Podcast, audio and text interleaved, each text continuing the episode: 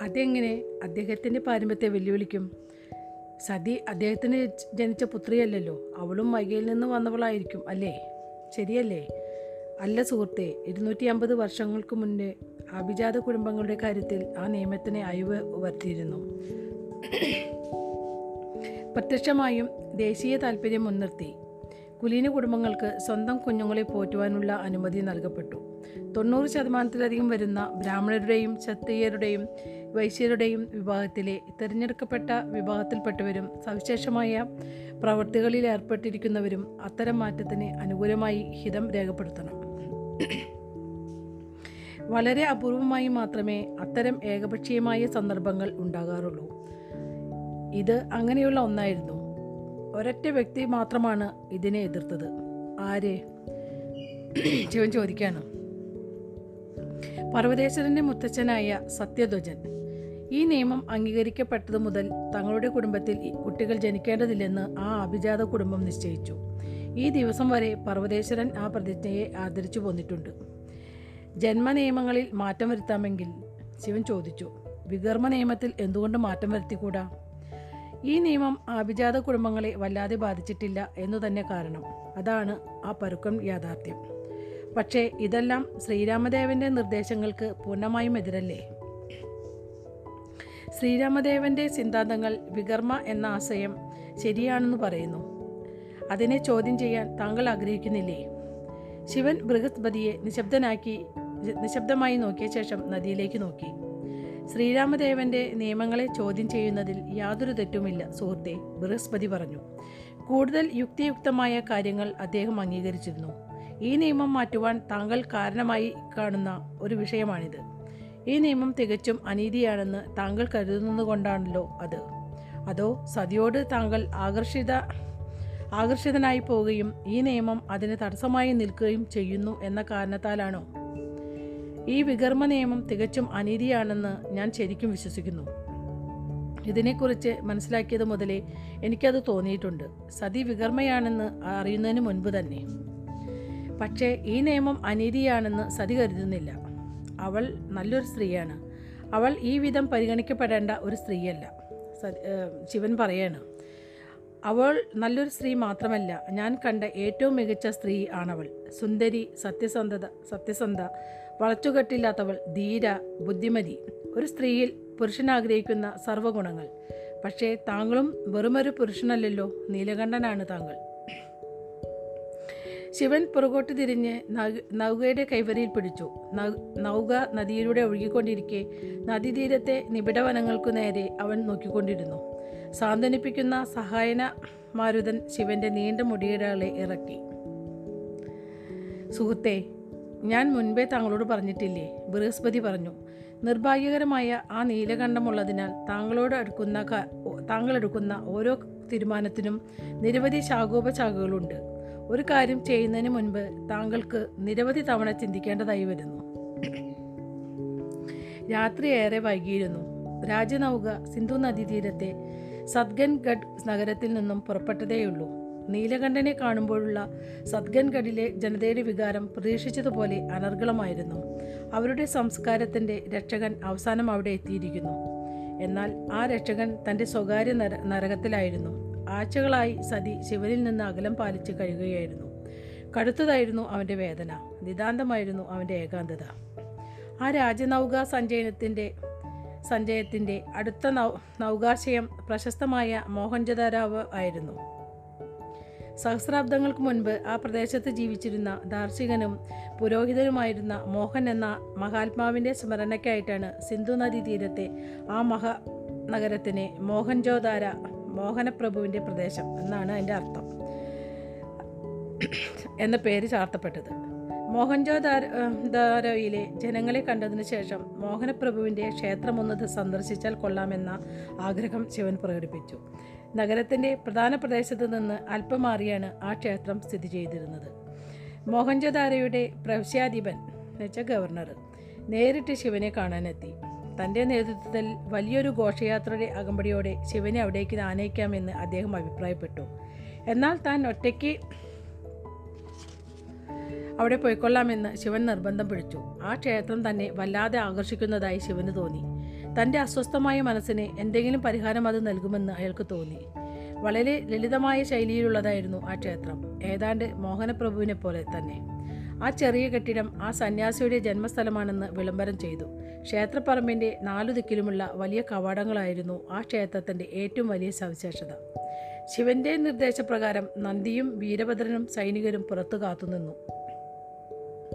കഴുത്തിന് ആശ്വാസമേകുന്ന ആവരണം കെട്ടിയ ശേഷം ശിവൻ ആ ക്ഷേത്രത്തിന്റെ പടികൾ കയറിയപ്പോൾ തനിക്ക് കുറേ കാലമായി അനുഭവപ്പെടാത്ത മനഃശാന്തി അനുഭവപ്പെട്ടു. പ്രവേശന ദ്വാരത്തിലുള്ള തൂണിൽ ചാരി ധ്യാനമിഗ്ന ധ്യാനനിമഗ്നനായി അവനിരുന്നു. പെട്ടെന്ന് വിചിത്രമെന്ന് പറയട്ടെ പരിചിതമായ ഒരു ശബ്ദം ഇങ്ങനെ ചോദിച്ചു. സുഖം തന്നെയല്ലേ സുഹൃത്തെ? അപ്പോൾ ഈ അധ്യായം ഇവിടെ അവസാനിക്കുകയാണ്. ഇനി നമുക്ക് പതിനാലാമത്തെ അധ്യായം നാളെ വായിക്കാം. മോഹൻജദാരയിൽ സന്യാസി ഇതാണ് ആ അധ്യായത്തിന്റെ പേര്. അപ്പോൾ ഇന്നത്തെ കഥ പറച്ചിൽ ഞാനിവിടെ നിർത്താണ് പിന്നെ നിങ്ങളോടൊക്കെ എനിക്കൊരു കാര്യം പറയാനുള്ളത്. എന്റെ യൂട്യൂബിലൊരു കുക്കറി ചാനലുണ്ട്. നിങ്ങൾക്ക് കുക്ക് കുക്കിങ്ങിനോട് താല്പര്യം ഉണ്ടെങ്കിൽ ആ ലിങ്ക് ഒന്ന് ഓപ്പൺ ചെയ്ത് നോക്കുക. ഇഷ്ടപ്പെടുകയാണെങ്കിൽ സബ്സ്ക്രൈബ് ചെയ്യുക. Bell icon bell buttons press ചെയ്യും കൂടി വേണം. അപ്പോൾ ഇതുവരെ കേട്ടുകൊണ്ടിരുന്ന എല്ലാവർക്കും നന്ദി നമസ്കാരം.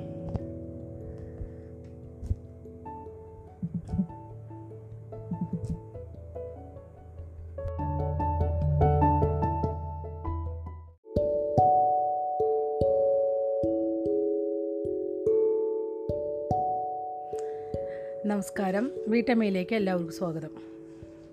എല്ലാ കൂട്ടുകാർക്കും സുഖമാണെന്ന് കരുതുന്നു. ഈ കൊറോണ കാലം ആയതുകൊണ്ട് തന്നെ എല്ലാവരും ശ്രദ്ധിക്കണം. അത്രേ പറയാനുള്ളൂ. അപ്പം നമുക്ക് കഥ വായിച്ചു തുടങ്ങാമല്ലേ കഴിഞ്ഞ ദിവസം വായിച്ചു നിർത്തിയിരുന്ന ഭാഗം നമ്മൾ നോക്കാം. വീരഭദ്രൻ പാട്ട് പാടുമ്പോൾ അതിനനുസരിച്ച് ശിവനും ഒക്കെ നൃത്തം ചെയ്യുന്ന ഒരു ഭാഗമാണ് നമ്മൾ വായിച്ചു നിർത്തിയത്. അത് ഞാൻ ഒന്നുകൂടെ വായിക്കാം. അപ്പോൾ തിരശ്ശേരിക്ക് മുന്നിൽ പിന്നിൽ സതി ശിവനെ തന്നെ നോക്കിക്കൊണ്ട് നിൽക്കുന്നുണ്ടായിരുന്നു. അപ്പം അത് കണ്ടിട്ട് കൂടുതൽ ഉന്മേഷത്തോടു കൂടി ശിവൻ നൃത്തം ചെയ്യാണ്. വീരഭദ്രൻ ശിവനെ അടുത്ത ചൂട് വയ്ക്കുവാൻ പിടിച്ചു വലിച്ചു. ഒരിക്കൽ കൂടി ആ വരാന്തയിലേക്ക് നോക്കാൻ പാകത്തിൽ അവസരം കിട്ടുന്നതിന് ശിവൻ കുറച്ചുകൂടി സമയം വേണ്ടി വന്നു. ആ തിരശ്ശീലയുടെ പുറകിൽ നിന്നുകൊണ്ട് അയാളെ തന്നെ നോക്കുന്ന സതിയുടെ നെൽചിത്രം ശിവന് കാണാമായിരുന്നു. അവനെ മാത്രം നോക്കുകയായിരുന്നു അവൾ. കൊള്ളാം. അതിശയവും ആഹ്ലാദവും ഒരുപോലെ മനസ്സു നിറച്ചതോടെ ശിവൻ മനോഹരമായ നൃത്തച്ചുവടുകളുമായി നർത്തനത്തിലേക്ക് മടങ്ങിയെത്തി. അയാൾക്ക് അവളിൽ മതിപ്പ് ഉണ്ടാക്കേണ്ടത് അത്യാവശ്യമായിരുന്നു. അപ്പോൾ ഈ ചാപ്റ്റർ കഴിഞ്ഞു. അടുത്ത ചാപ്റ്റർ നമ്മൾ തുടങ്ങുകയാണ് അപ്പോൾ ആ അദ്ദേഹത്തിന്റെ പേര് അവി അവിശുദ്ധരുടെ അനുഗ്രഹാശിസുകൾ ഇതാണ് അദ്ദേഹത്തിന്റെ പേര്. അപ്പോൾ നമുക്ക് വായിച്ചു തുടങ്ങാം അല്ലേ? നീലകണ്ഠനെ വരവേൽക്കുന്നതിനായി കോട്ട്ദ്വാർ അതിന്റെ എല്ലാ മഹത്വത്തോടും കൂടെ അലങ്കൃതമായിരുന്നു. കോട്ടയ്ക്ക് ചുറ്റുമായി ദീപാവലി കാലത്ത് പതിവുള്ള പോലെ പന്തങ്ങൾ കത്തിച്ചു നിർത്തിയിരുന്നു. സൂര്യന്റെ അടയാളം പതിച്ച ചുവപ്പും നീലയും വർണത്തിലുള്ള സൂര്യവംശീ കൊടികൾ കൊടികൾ കോട്ടമതിലുകളിൽ ഞാന്നുകിടന്നു ഔദ്യോഗിക പദവി പ്രമാണം മറികടന്നുകൊണ്ട് നീലകണ്ഠനെ സ്വീകരിക്കുവാനായി പ്രവിശ്യാധിപൻ എന്നുവെച്ചാൽ ഗവർണർ നേരിട്ട് തന്നെ നഗരത്തിനു പുറത്തേക്ക് വന്നു. കോട്ട്ദ്വാറിലെ വരണ്യവർഗത്തെ ഒരു പ്രാദേശിക സദസ്സിൽ വെച്ച് നീലകണ്ഠൻ കണ്ടുമുട്ടി. അതിന്റെ പിറ്റേ ദിവസം ഒരു പൊതുപരിപാടി നീലകണ്ഠനു വേണ്ടി സംഘടിപ്പിക്കപ്പെട്ടു. അറുപത്തി അയ്യായിരം പേർ കോട്ട്ദ്വാർ മുഴുവൻ ജനസംഖ്യ ബ്രാക്കറ്റിൽ കൊടുത്തിട്ടാണ് അവിടുത്തെ മൊത്തം ആൾക്കാരാണ് ആ ചടങ്ങിനെത്തി. ഒട്ടനവധി ആളുകൾ വരുമെന്ന് മുൻകൂട്ടി കണ്ടുകൊണ്ട് എല്ലാ ആളുകൾക്കും ആവശ്യമായ സൗകര്യങ്ങൾ കിട്ടുന്നുവെന്ന് ഉറപ്പുവരുത്തുന്നതിനായി നഗരത്തിന് പുറത്താണ് പരിപാടി സംഘടിപ്പിക്കപ്പെട്ടത്. ശിവൻ നടത്തിയ പ്രഭാഷണം കേട്ടതോടെ മെലൂഹയിലെ വിഷമതയാർന്ന ദിനങ്ങൾ അവസാനിക്കാൻ പോവുകയാണെന്ന് കോട്ട്ദ്വാറിയിലെ നിവാസികൾക്ക് ബോധ്യമായി. ശിവന്റെ സാന്നിധ്യം ആളുകളിലുണ്ടാക്കിയ പ്രഭാവം ശിവനു തന്നെ വലിയൊരു വെളിപാടായിരുന്നു. മെലൂഹയിലെ ജനങ്ങളെ സഹായിക്കാൻ കഴിയ കഴിയാവുന്നതെല്ലാം ചെയ്യാമെന്ന് പറയുമ്പോൾ വളരെ ശ്രദ്ധാപൂർവമാണ് ശിവൻ വാക്കുകൾ ഉപയോഗിച്ചത്. എന്നാൽ ജനങ്ങൾ അതിന് അവരുടേതായ വ്യാഖ്യാനങ്ങൾ നൽകി. ശപിക്കപ്പെട്ട ചന്ദ്രവംശികൾ അവസാനമിത നശിക്കപ്പെടാൻ പോകുന്നു. അവരിൽ ഒരാൾ പറഞ്ഞു ഇനി യാതൊന്നിനെ കുറിച്ചോർത്തും നമുക്ക് വിഷമിക്കേണ്ടതില്ല. എല്ലാം നീലകണ്ഠൻ നോക്കിക്കൊള്ളും ഒരു സ്ത്രീ പറഞ്ഞു. പ്രഭാഷണവേദിയിൽ സതിയോടും ബൃഹസ്പതിയോടുമൊത്ത് ഇരിക്കുകയായിരുന്ന പർവതേശ്വരനെ പൊതുജനങ്ങളുടെ പ്രതികരണം കണ്ടപ്പോൾ അസന്തുഷ്ടിയാണ് തോന്നിയത്. മുഖ്യ ശാസ്ത്രജ്ഞനു നേരെ തിരിഞ്ഞുകൊണ്ട് അദ്ദേഹം പറഞ്ഞു നമ്മുടെ സമൂഹം അടിസ്ഥാനമാക്കുന്നത് നിയമവാഴ്ചയാണ്. ഒരാളെ അന്ധമായി പിന്തുടരണമെന്ന് നമ്മൾ അനുശാസിക്കുന്നില്ല. നമ്മുടെ പ്രശ്നങ്ങൾ നമ്മുടേതായ രീതിയിൽ പരിഹരിക്കപ്പെടണം. ഏതെങ്കിലും ഒരു വ്യക്തിയുടെ അത്ഭുത പ്രവൃത്തി നമ്മളെ രക്ഷിക്കുമെന്ന് ആരും മോഹിക്കുന്നില്ല. ഇങ്ങനെയൊരു അന്ധവിശ്വാസം അർഹിക്കുവാൻ തക്കവണ്ണം ഇയാൾ എന്താണ് ചെയ്തിട്ടുള്ളത്? പർവതേശ്വരനെ വലിയ ബഹാന ബഹുമാനമുണ്ടായതിനാൽ എളിമയോടെയാണ് ബൃഹസ്പതി സംസാരിച്ചത്. അപ്പോൾ ശിവനെ ഈ കാര്യം ജനങ്ങളൊക്കെ ഒരുപാട് കാര്യങ്ങൾ പറയുമ്പോൾ ഭയങ്കര ആരാധനയോടൊക്കെ നിൽക്കുമ്പോൾ അത് ഏഹ്, പർവതേശ്വരന് ഒട്ടും ഇഷ്ടപ്പെടുന്നില്ല. അദ്ദേഹം പറഞ്ഞ കാര്യങ്ങളാണ് ബൃഹസ്പതിയോട്. അപ്പോൾ പർവതേശ്വരന്റെ ഭയങ്കര ബഹുമാനമുള്ളത് കൊണ്ട് ബൃഹസ്പതി പറയാണ് പർവതേശ്വരൻ ജീവനൊരു നല്ല വ്യക്തിയാണെന്ന് എനിക്ക് തോന്നുന്നു. എന്തോ ചെയ്യാനുള്ള സവിശേഷമായ താല്പര്യം അയാൾക്കുണ്ടെന്ന് ഞാൻ വിചാരിക്കുന്നു. നല്ല ഉദ്ദേശങ്ങൾ ഒരു നല്ല പ്രവൃത്തിയിലേക്കുള്ള ചവിട്ടുപടി അല്ലെന്നുണ്ടോ? ചവിട്ടുപടി അല്ലെന്നുണ്ടോ? പർവതേശ്വരൻ അതിനോട് പൂർണമായും യോജിച്ചില്ല. നീലകണ്ഠന്റെ ഐതിഹ്യത്തിൽ ഒരിക്കലും വിശ്വസിക്കാത്ത ആ സർവസൈനാധിപൻ ഒരു സ്ത്രീയായാലും പുരുഷനായാലും പ്രായോഗിക പരിശീലനത്തിലൂടെയും തയ്യാറെടുപ്പിലൂടെയും മാത്രമേ നിലവാരം ആർജിക്കാൻ കഴിയൂ എന്നും നീലകണ്ഠനുള്ളതുകൊണ്ട് അത് വെള്ളിത്തളികയിൽ വെച്ച് ലഭിക്കണമെന്നില്ലെന്നും വിശ്വസിക്കുന്ന ഒരാളായിരുന്നു. അതെ അത് സത്യമായിരിക്കാം പക്ഷേ ഉദ്ദേശങ്ങൾ മാത്രം പോരാ. അവയെ പിന്തുണയ്ക്കുവാൻ കഴിവുകൾ കൂടി വേണം. ഇവിടെ നമ്മൾ പരിശീലനം ലഭിക്കാത്ത ഒരാളെ പീഠത്തിൽ പ്രതിഷ്ഠിക്കുന്നു. അയാൾ നമ്മുടെ രക്ഷകനാണെന്ന മട്ടിൽ പ്രവർത്തിക്കുന്നു. ചിലപ്പോൾ അയാൾ നമ്മെ സർവനാശത്തിലേക്ക് നയിച്ചേക്കാം. വിശ്വാസത്തിന്റെ അടിസ്ഥാനത്തിലാണ് നമ്മൾ പ്രവർത്തിക്കുന്നത്. യുക്തിയുടെയോ നിയമത്തിന്റെയോ അനുഭവ അനുഭവത്തിന്റെയോ അടിസ്ഥാനത്തിലല്ല. ബുദ്ധിമുട്ടുള്ള ഒരു ഘട്ടം വരുമ്പോൾ ചിലർക്ക് വിശ്വാസത്തിന്റെ ആവശ്യം വന്നേക്കാം. യുക്തി എല്ലായ്പ്പോഴും പ്രവർത്തിച്ചു കൊള്ളണമെന്നില്ല. നമുക്കും ഒരു അത്ഭുതത്തിന്റെ ആവശ്യം വന്നേക്കാം. താങ്കൾ അത്ഭുതത്തെക്കുറിച്ച് സംസാരിക്കുന്നുവോ? ഒരു ശാസ്ത്രജ്ഞൻ. ശാസ്ത്രജ്ഞൻ എന്ന് പറയുന്നത് ബൃഹസ്പതിനെയാണ് ശാസ്ത്രജ്ഞനായിട്ട് ശാസ്ത്രജ്ഞൻ എന്ന് വിളിക്കുന്നത്. നമുക്ക് ശാസ്ത്രീയമായ അത്ഭുതങ്ങളും ഉണ്ടായേക്കാം പർവതേശ്വരൻ. ബൃഹസ്പതി പുഞ്ചിരിച്ചു. ശിവൻ ആ പ്രഭാഷണ വേദിയിൽ നിന്ന് താഴേക്കിറങ്ങുന്നതിന്റെ ദൃശ്യം പർവതേശ്വരന്റെ ശ്രദ്ധയാകർഷിച്ചു. അയാൾ താഴേക്കിറങ്ങിയപ്പോൾ അയാളുടെ കയ്യിൽ ഒന്ന് തൊടാനായി ആളുകൾ തിങ്ങിക്കൂടി. നന്ദിയുടെയും വീരഭദ്രന്റെയും നേതൃത്വത്തിൽ നിരവധി സൈനികർ അവരെ പിടിച്ചു മാറ്റുന്നുണ്ടായിരുന്നു അവരിൽ ഒരു അന്തനുമുണ്ടായിരുന്നു ആ ബഹളത്തിൽ അയാൾക്ക് പരുക്ക് പറ്റുമെന്ന് തോന്നി. നന്ദി ആ മനുഷ്യനെ കടത്തിവിടൂ ശിവൻ പറഞ്ഞു. അപ്പോൾ മറ്റൊരാൾ ഒച്ച വെച്ചു. ഞാൻ അയാളുടെ മകനാണ്. അയാൾക്ക് വഴി കാട്ടുവാൻ ഞാൻ ഒപ്പം വേണം. അയാളെയും കടത്തിവിടൂ ശിവൻ പറഞ്ഞു. മകൻ കടന്നു വന്ന് പിതാവിന്റെ കൈ പിടിച്ചു. മകന്റെ കൈ സഹായമില്ലാത്തതുമൂലം അസ്വസ്ഥനായിരുന്ന ആ അന്ധൻ പരിചയമുള്ള ഒരു സ്പർശം അറിഞ്ഞപ്പോൾ ഹൃദ്യമായി പുഞ്ചിരിച്ചു. അയാളെ ശിവന്റെ അടുത്തേക്ക് നയിച്ചു. അപ്പോൾ അയാളുടെ മകൻ പറഞ്ഞു അച്ഛാ നീലകണ്ഠൻ ഇപ്പോൾ അങ്ങയുടെ നേരെ മുന്നിലുണ്ട്. അദ്ദേഹത്തിന്റെ സാന്നിധ്യം അങ്ങേക്ക് അനുഭവിക്കാൻ കഴിയുന്നുണ്ടോ? അന്ധന്റെ കണ്ണിൽ നിന്നും സന്തോഷാശ്രുക്കൾ ഒഴുകിയിറങ്ങി. കൂടുതലൊന്നും ആലോചിക്കാതെ ശിവന്റെ പാദങ്ങൾ സ്പർശിക്കുവാൻ അയാൾ കുമ്പിട്ടു. പെട്ടെന്ന് നടുങ്ങിപ്പോയ മകൻ പിതാവിനെ പുറകോട്ട് വലിച്ചു. അച്ഛ മകൻ ശകാരിച്ചു. മകന്റെ പരുഷമായ പെരുമാറ്റം കണ്ട് ശിവൻ അമ്പരന്നു പോയി. അതുവരെ അയാൾ സംസാരിച്ചിരുന്ന സ്നേഹസ്മരണമായ സ്നേഹമസൃണമായ രീതിക്കു കടകവിരുദ്ധമായിരുന്നു അത്. എന്തുണ്ടായി? ക്ഷമിക്കണം പ്രഭു മകൻ ക്ഷമായാചന നടത്തി. അച്ഛൻ അങ്ങനെ ചെയ്യാൻ ഉദ്ദേശിച്ചിരുന്നില്ല. താങ്കളുടെ സവിധത്തിലെത്തിയപ്പോൾ അച്ഛൻ സ്വയം മറന്നുപോയി. ക്ഷമിക്കണം സ്വാമി. കൂടുതൽ ശക്തമായി കണ്ണീരൊഴുക്കിക്കൊണ്ട് അന്തം പറഞ്ഞു. എന്തിനെ? ശിവൻ ചോദിച്ചു. പ്രഭു ഇദ്ദേഹം ഒരു വികർമ്മനാണ് മകൻ പറഞ്ഞു. ഇരുപത് വർഷം മുമ്പാണ് രോഗം മൂലം അച്ഛന്റെ കാഴ്ച നഷ്ടപ്പെട്ടത്. അദ്ദേഹം അങ്ങേ തൊടാൻ പാടില്ലായിരുന്നു. ശിവന്റെ തൊട്ടടുത്ത് നിന്നിരുന്ന സതി ഈ സംഭാഷണം മുഴുവൻ കേട്ടിരുന്നു. ആ അന്ധനോട് അവൾക്ക് സഹതാപം തോന്നി. സ്വന്തം സ്പർശം പോലും അശുദ്ധമായി കൽപ്പിക്കപ്പെടുന്നതിന്റെ ദാരുണ വേദന അവൾക്കറിയാം. പക്ഷേ അയാൾ ചെയ്യാൻ ശ്രമിച്ച കാര്യം നിയമവിരുദ്ധമായിരുന്നു. ഞാൻ ഖേദിക്കുന്നു പ്രഭു അന്ധനായ ആ മനുഷ്യൻ തുടർന്നു. പക്ഷേ എന്നോടുള്ള അങ്ങയുടെ ക്ഷോഭം മൂലം അങ്ങ് ഞങ്ങളുടെ രാജ്യത്തെ രക്ഷിക്കാതിരിക്കരുത്. പരമാത്മാവ് സൃഷ്ടിച്ച മഹത്തായ രാജ്യമാണിത്. ചന്ദ്രവംശികളുടെ ദുഷ്ടതയിൽ നിന്നും അങ്ങ് ഈ രാജ്യത്തെ രക്ഷിക്കണം. ഞങ്ങളെ രക്ഷിക്കണമേ പ്രഭു. പാശ്ചാത്താപം മൂലം കൈകൾ കൂപ്പി നിന്നുകൊണ്ട് അയാൾ കരഞ്ഞുകൊണ്ടിരുന്നു.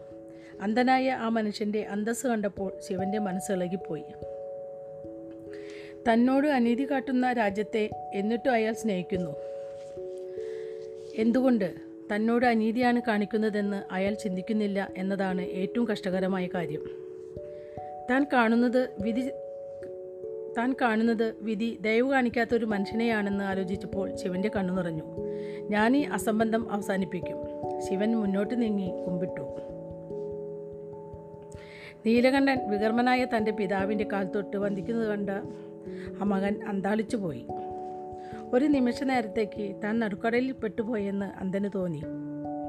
നീലകണ്ഠൻ എന്താണ് ചെയ്തതെന്ന് മനസ്സിലായതോടെ നടുക്കം മൂലം അയാളുടെ കൈകൾ വായി പൊത്തിപ്പിടിക്കാനായി ഉയർന്നു. ശിവൻ എഴുന്നേറ്റ് ആ അന്തന്റെ നേരെ മുന്നിൽ തന്നെ നിന്നു. എന്നെ അനുഗ്രഹിക്കൂ പ്രഭു.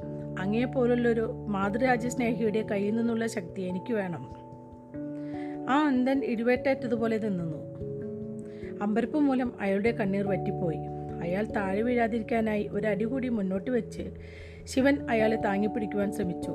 വിജയീ ഭവ എന്ന് പറയാനുള്ള കരുത്ത് കണ്ടെത്തുവാൻ അയാൾക്ക് എങ്ങനെയോ സാധിച്ചു.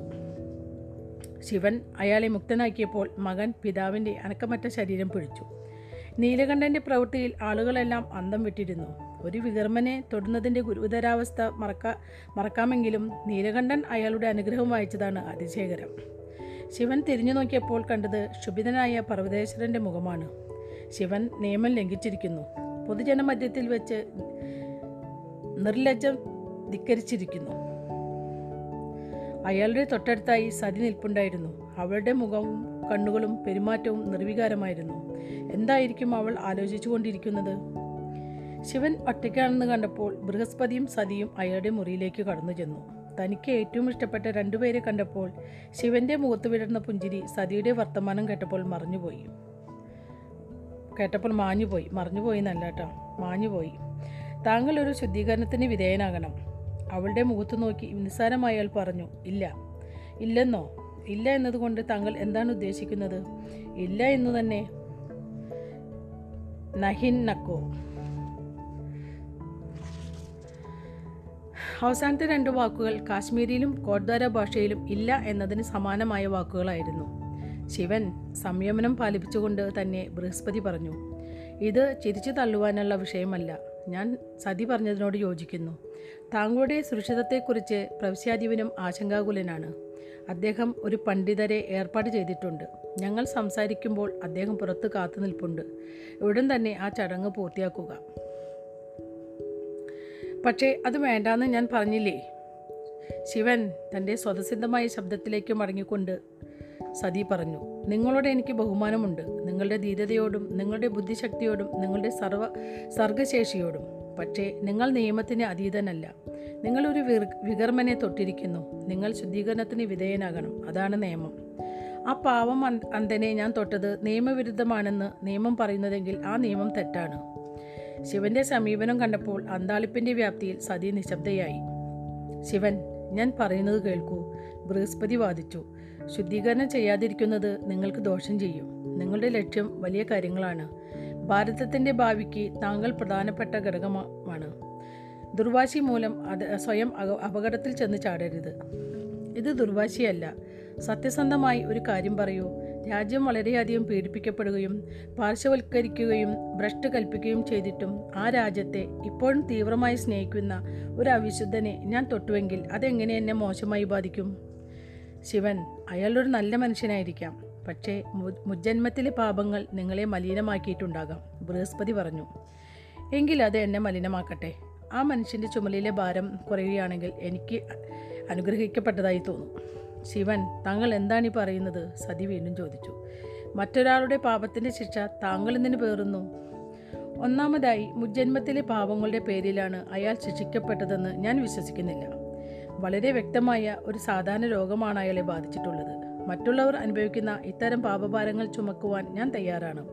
അതുകൊണ്ട് മറ്റുള്ളവർക്ക് എന്താണ് കുഴപ്പം? ശിവൻ ചോദിക്കുകയാണ്. താങ്കളുടെ കാര്യത്തിൽ ഞങ്ങൾക്ക് ഉത്കണ്ഠയുണ്ട്. അതുതന്നെ അതിനുള്ള കാരണം ബൃഹസ്പതി പറഞ്ഞു. പറയൂ സതി. ശിവൻ പറഞ്ഞു ഇത്തരം അസംബന്ധങ്ങളിൽ വിശ്വാസമില്ലെന്ന് പറ. ഇത് അസംബന്ധമൊന്നുമല്ല. നോക്ക് നിനക്ക് വേണ്ടി ഞാൻ പോരാടണമെന്ന് നീ ആഗ്രഹിക്കുന്നില്ലേ? നിങ്ങളുടെ സമൂഹത്തെ ഗ്രഹിച്ചിട്ടുള്ള ഈ അനീതി ഇല്ലാതാക്കുക. ഇതാണോ താങ്കൾ ഉദ്ദേശിക്കുന്നത്? ഞാൻ അത് ചെയ്യണമെന്നോ? ക്ഷുഭിതയായിക്കൊണ്ട് സതി ചോദിച്ചു. അല്ല ശിവൻ ഉടൻ തന്നെ പ്രതിവചിച്ചു. യഥാർത്ഥത്തിൽ അതെ ഇതും നിന്നെക്കുറിച്ചുള്ള കാര്യമാണ്. വികർമ്മരെക്കുറിച്ചും അവർ നേരിടുന്ന അനീതിയെക്കുറിച്ചുമാണത്. ഭ്രഷ്ട് കൽപ്പിക്കപ്പെട്ട ഒരു ജീവിതത്തിൽ നിന്നും അവരെ രക്ഷിക്കുവാൻ ഞാൻ ആഗ്രഹിക്കുന്നു. എനിക്ക് താങ്കളുടെ സംരക്ഷണം ആവശ്യമില്ല. എന്നെ രക്ഷപ്പെടുത്താനാവില്ല. മുറിയിൽ നിന്നും ക്ഷോഭത്തോടെ പുറത്തേക്കിറങ്ങുന്നതിന് മുമ്പ് സതി അട്ടഹസിച്ചു. ക്ഷോഭത്തോടെ മടങ്ങുന്ന അവളെ ശിവൻ ഉഗ്രമായി നോക്കി. ഈ പെണ്ണിന് എന്താ കുഴപ്പമാണ് പറ്റിയിട്ടുള്ളത്? അവൾ പറയുന്നത് ശരിയാണ് ശിവൻ. ബൃഹസ്പതി ഉപദേശിച്ചു. അവിടേക്ക് പോകരുത്. ഈ വികർമ്മ കാര്യത്തിൽ താങ്കൾ അവളോട് യോജിക്കുന്നുവോ? ഹൃദയത്തിൽ നിന്ന് മറുപടി പറയൂ ബൃഹസ്പതി. ഇത് അനീതിയാണെന്ന് അങ്ങേക്ക് തോന്നുന്നില്ലേ? ഞാൻ അതിനെക്കുറിച്ചല്ല സംസാരിച്ചു കൊണ്ടിരുന്നത് സതിയെക്കുറിച്ചാണ് ഞാൻ സംസാരിച്ചു കൊണ്ടിരുന്നത് ബൃഹസ്പതിയെ ധിക്കരിക്കുന്ന മട്ടിൽ മട്ടിൽ ശിവൻ അദ്ദേഹത്തെ രൂക്ഷമായി നോക്കി. അവന്റെ മനസ്സിലും ശരീരത്തിലും ആത്മാവിലും ഉള്ള സകലതും അവൻ സതിയെ അനുപ അനു അനുഗമിക്കണമെന്ന് നിർദ്ദേശിച്ചു. അവളില്ലാത്ത അവന്റെ ജീവിതം അർത്ഥശൂന്യമാണ്. അവളില്ലാതെ അവന്റെ ആത്മാവിന്റെ നിലനിൽപ്പ് അപൂർണമാണ്. അങ്ങോട്ട് പോകരുത് സുഹൃത്തെ ബൃഹസ്പതി ആവർത്തിച്ചു. കോട്ട്ദാർ എന്ന നദീനഗരത്തിൽ നിന്ന് ഒരു രാജകീയ രാജകീയ അലങ്കാര നൗകയിലാണ് ആ സംഘം പുറപ്പെട്ടത്. ഒരു രാജകീയ യാനയ്ക്ക് യാനത്തിനു വേണ്ട മോടിയോടെ മുന്നിലും പിന്നിലുമായി രണ്ടു വലിയ തോണികൾ അകമ്പടി സേവിച്ചിരുന്നു. മെലുഹൻ സുരക്ഷാ സംവിധാനത്തിന്റെ മാതൃകയായിരുന്നു അത്. ഏത് ആക്രമികളെയും ആശയക്കുഴപ്പത്തിലാക്കുവാനായിരുന്നു അത്. രാജകുടുംബം ഏത് തോണിയിലാണ് യാത്ര ചെയ്യുന്നതെന്ന് പുറത്തുനിന്നുള്ളവർക്ക് മനസ്സിലാക്കുവാൻ സാധിക്കുകയില്ലായിരുന്നു. രാജകുടുംബം യാത്ര ചെയ്തിരുന്നത് രണ്ടാമത്തെ തോണിയിലായിരുന്നു. വലിയ തോണികൾ മുന്നിലും പടയാളികളുമായിരുന്നു. രാജകീയ യാനത്തിന്റെ ഇരുവശത്തുമായി ചെറിയ ദ്രുതഗതിയിൽ പായുന്ന അഞ്ച് അഞ്ച് തോണികൾ ആക്രമമുണ്ടായാൽ നേരിടുന്നതിനായി അകമ്പടി സേവിച്ചിരുന്നു. വർഷക്കാലം അത്ര സജീവമല്ലെങ്കിൽ യാത്ര ചെയ്യുവാൻ ഏറ്റവും നല്ലത് നദീമാർഗമാണ് പ്രഭു ആയുർവേദി പറഞ്ഞു.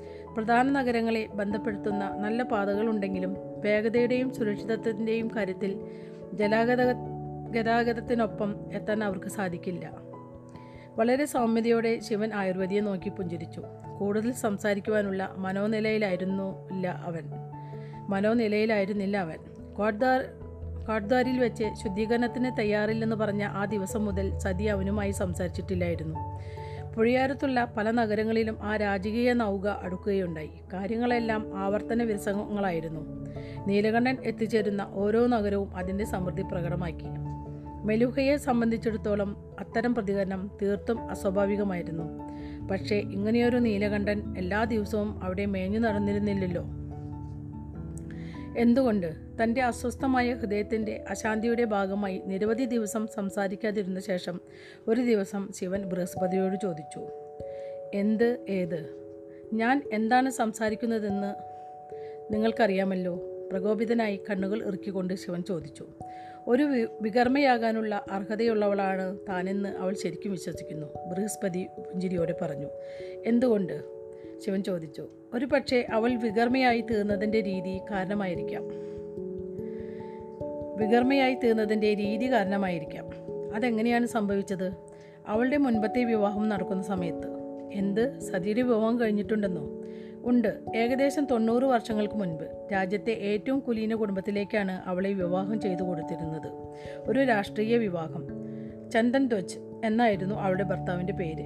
ഗർഭിണിയായപ്പോൾ പ്രസവിക്കാനായി അവൾ മൈകയിലേക്കു മൈഗയിലേക്ക് പോയി. വർഷക്കാലമായിരുന്നു അത്. നിർഭാഗ്യവശാൽ ആ കുഞ്ഞ് ചാവലയായിപ്പോയി ദൈവമേ സതി അനുഭവിച്ചിട്ടുണ്ടാവാൻ സാധ്യതയുള്ള വേദനയെക്കുറിച്ചോർത്ത് ശിവൻ പറഞ്ഞു. പക്ഷേ കാര്യങ്ങൾ അതിലും മോശമായിരുന്നു. അന്നേ ദിവസം തന്നെ അവളുടെ സുഖപ്രസവത്തിനു വേണ്ടി നർമ്മദാ നദിയിൽ പ്രാർത്ഥിക്കുവാൻ പോയ ഭർത്താവ് അപകടവശാൽ മുങ്ങി മരിച്ചു ആ ശപിക്കപ്പെട്ട ദിവസം അവളുടെ ജീവിതം തകർന്നുപോയി. ശിവൻ ബൃഹസ്പതിയെ തുറച്ചു നോക്കി. പ്രതികരിക്കാൻ കഴിയാത്ത വിധം സ്തബ്ധനായിപ്പോയിരുന്നു അയാൾ. അവളൊരു വിധവയായി തീർന്നു. അന്നു മുതൽ അവളൊരു വികർമ്മയായി തീർന്നു. പക്ഷേ ഭർത്താവിന്റെ മരണം എങ്ങനെ അവളുടെ കുഴപ്പമാകും ശിവൻ തർക്കിച്ചു. അത് വളരെ അപഹാസ്യമായ വാദമാണ്. ഭർത്താവ് മരിച്ചുപോയതുകൊണ്ടല്ല അവളെ വികർമ്മയായി പ്രഖ്യാപിച്ചത്. ചാബില്ലയ്ക്ക് ജന്മം നൽകിയതുകൊണ്ടാണ്. പക്ഷേ അതിന് കാരണം എന്തുമാകാം? ചിലപ്പോൾ പ്രാദേശിക വൈദ്യന്മാർക്ക് തെറ്റുപറ്റിയതാകാം. മെലുകയിൽ അങ്ങനെ സംഭവിക്കാറില്ല ശിവൻ ബൃഹസ്പതി ശാന്തനായി പറഞ്ഞു. ഒരു ചാബിള്ളയ്ക്ക് ജന്മം നൽകുന്നതാണ് ഒരു സ്ത്രീ വികർമ്മയായി തീരുന്ന ഏറ്റവും നികൃഷ്ടയായ രീതി. ഒരു നാഗൻ കുഞ്ഞിന് ജന്മം നൽകുന്നത് അതിലും നികൃഷ്ടമായ ഒന്നാണെങ്കിലും ഭാഗ്യവശാൽ അതുണ്ടായില്ല. അതാണ് സംഭവിച്ചിരുന്നതെങ്കിൽ അവളെ സമൂഹത്തിൽ നിന്ന് ഭ്രഷ്ട് കൽപ്പിച്ച് പുറത്താക്കുമായിരുന്നു ഇതിന് മാറ്റം വരണം. വികർമ്മ എന്ന ആശയം തന്നെ നീതിയുക്തമല്ല. ബൃഹസ്പതി തന്റെ സുഹൃത്തിനെ ഉത്കടമായി നോക്കി. താങ്കൾക്ക് വികർമ്മയെ രക്ഷിക്കാൻ സാധിച്ചേക്കാം. പക്ഷേ രക്ഷിക്കപ്പെടുവാൻ ആഗ്രഹിക്കാത്ത ഒരു സ്ത്രീ താങ്കൾ ഒരു സ്ത്രീയെ താങ്കൾ എങ്ങനെ രക്ഷിക്കും? താനീ ശിക്ഷ അർഹിക്കുന്നുണ്ടെന്ന് അവൾ ശരിക്കും വിശ്വസിക്കുന്നു. എന്തുകൊണ്ട് ചാബിലയ്ക്ക് ജന്മം കൊടുക്കുന്ന ആദ്യത്തെ മെലൂഹൻ മാതാവല്ല അവളെന്ന് എനിക്ക് തീർച്ചയുണ്ട്. അവൾക്ക് മുൻപും ഇത്തരം സംഭവങ്ങൾ ഉണ്ടായിരിക്കും. അവൾക്ക് ശേഷം ഇനി എത്രയോ തവണ ഇത് സംഭവിക്കും. പക്ഷേ ഒരു ചാബിള്ളയ്ക്ക് ജന്മം നൽകുന്ന ആദ്യത്തെ രാജമാതാവാണ് അവളുടെ ഈ വിധി ചക്രവർത്തിയെ സംബന്ധിച്ചിടത്തോളം അമ്പരപ്പിനുള്ള ഒരു സ്രോതസ്സാണ്. അത് അദ്ദേഹത്തിന് പൈതൃകത്തിന് നേർക്ക് ചോദ്യങ്ങൾ ഉയർത്തുന്നു.